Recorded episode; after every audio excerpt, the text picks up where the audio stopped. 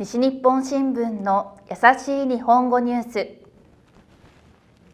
新しい船クイーンビートルを福岡と北九州の間で使う。福岡から韓国のプサンにはビートルという船が出ていました。ビートルの会社は2020年にクイーンビートルというもっと大きい船を作りました。でも新型コロナウイルスの問題でプサンに行く船は止まっています。ですからしばらくの間クイーンビートルは日本で使います。まず福岡市と北九州市の間で使い始めました。夏には長崎県の対馬市に行く船としても使います。ビートルの会社は日本のいろいろな場所に行く船としてクイーンビートルを使いたいと考えています。